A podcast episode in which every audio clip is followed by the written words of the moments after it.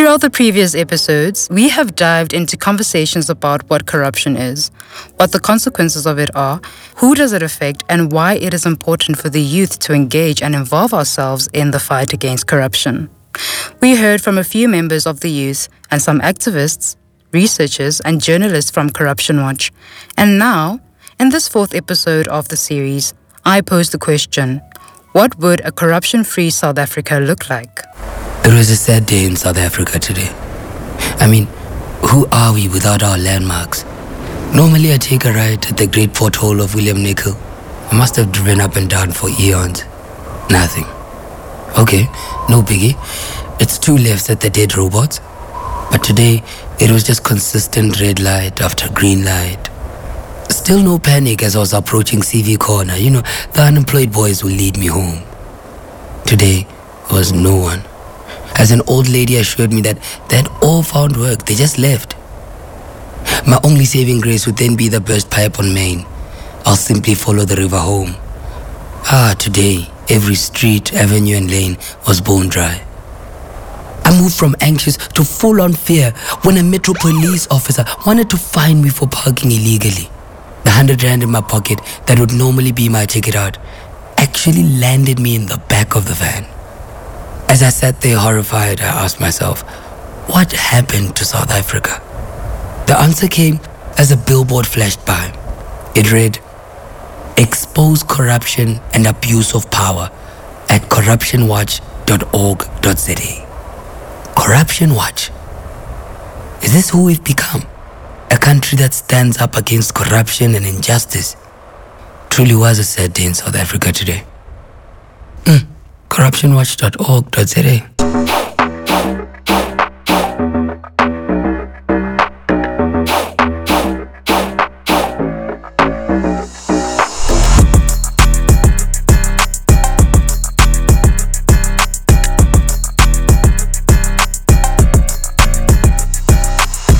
Welcome to the fourth and final episode of this youth focused podcast. I am Lesedi Masoko, an intern at Corruption Watch and your host for this series.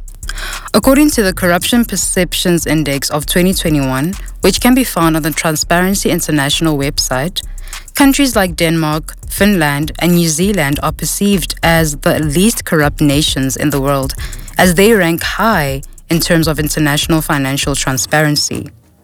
According to the report, Denmark, for instance, is the least corrupt country because of its high degree of press freedom, access to information about public expenditure, stronger standards of integrity for public officials, and independent judicial systems.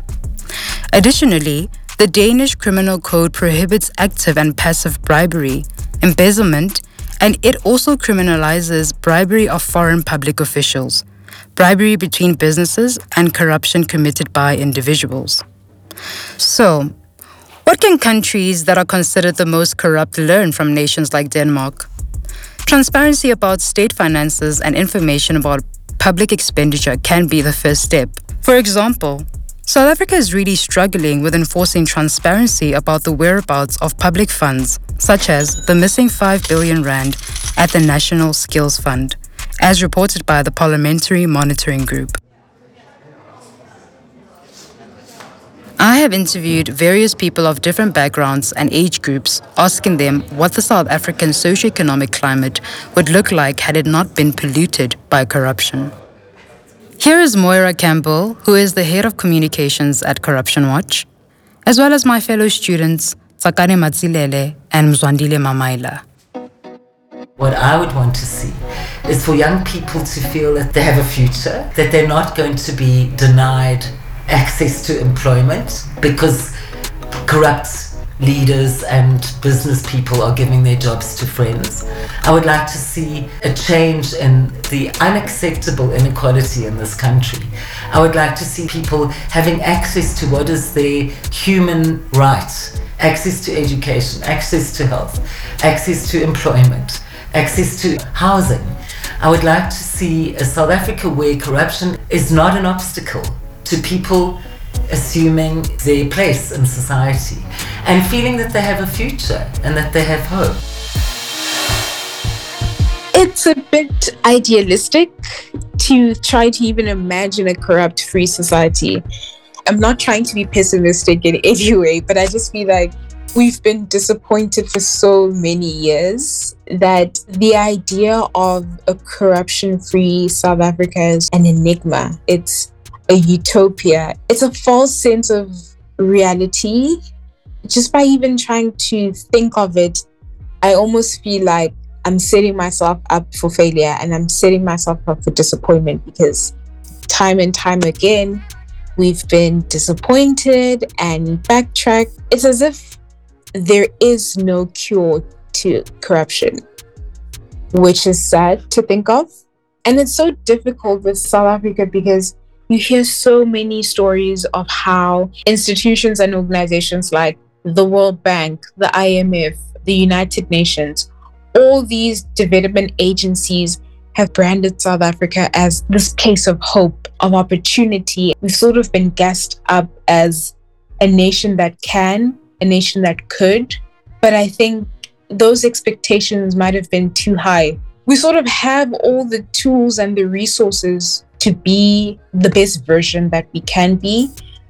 But within that, we see so many people who, instead of coming together and working with everyone to achieve this goal and to achieve this dream, people have decided that they're going to secure their own futures and that their own interests are much more important than the nation's interests.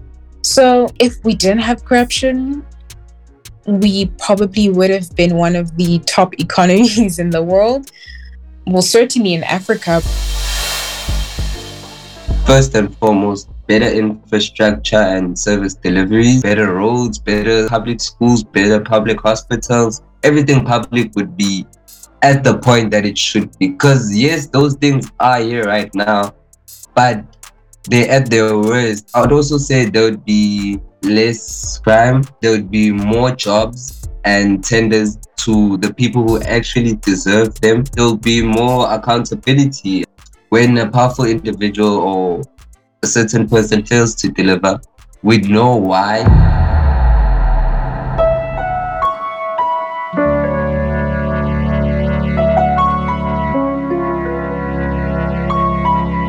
Without corruption, South Africa would be a place where people's dreams come true.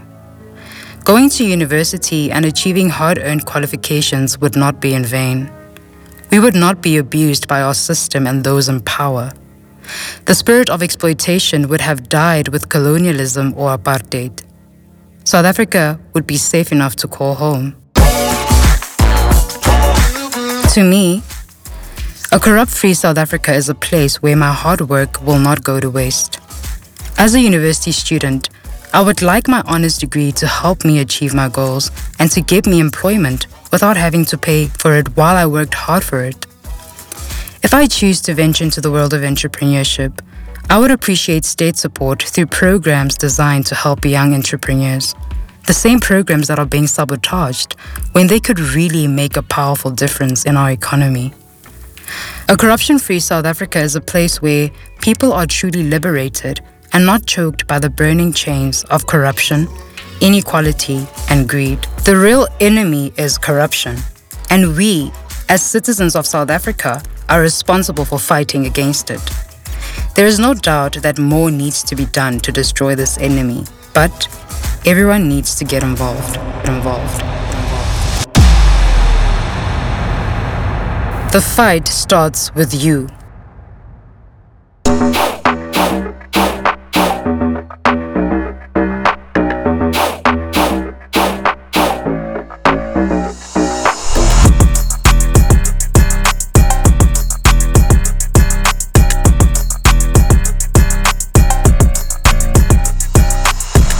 Visit the website at www.corruptionwatch.org.za. Hashtag My Hands Are Clean.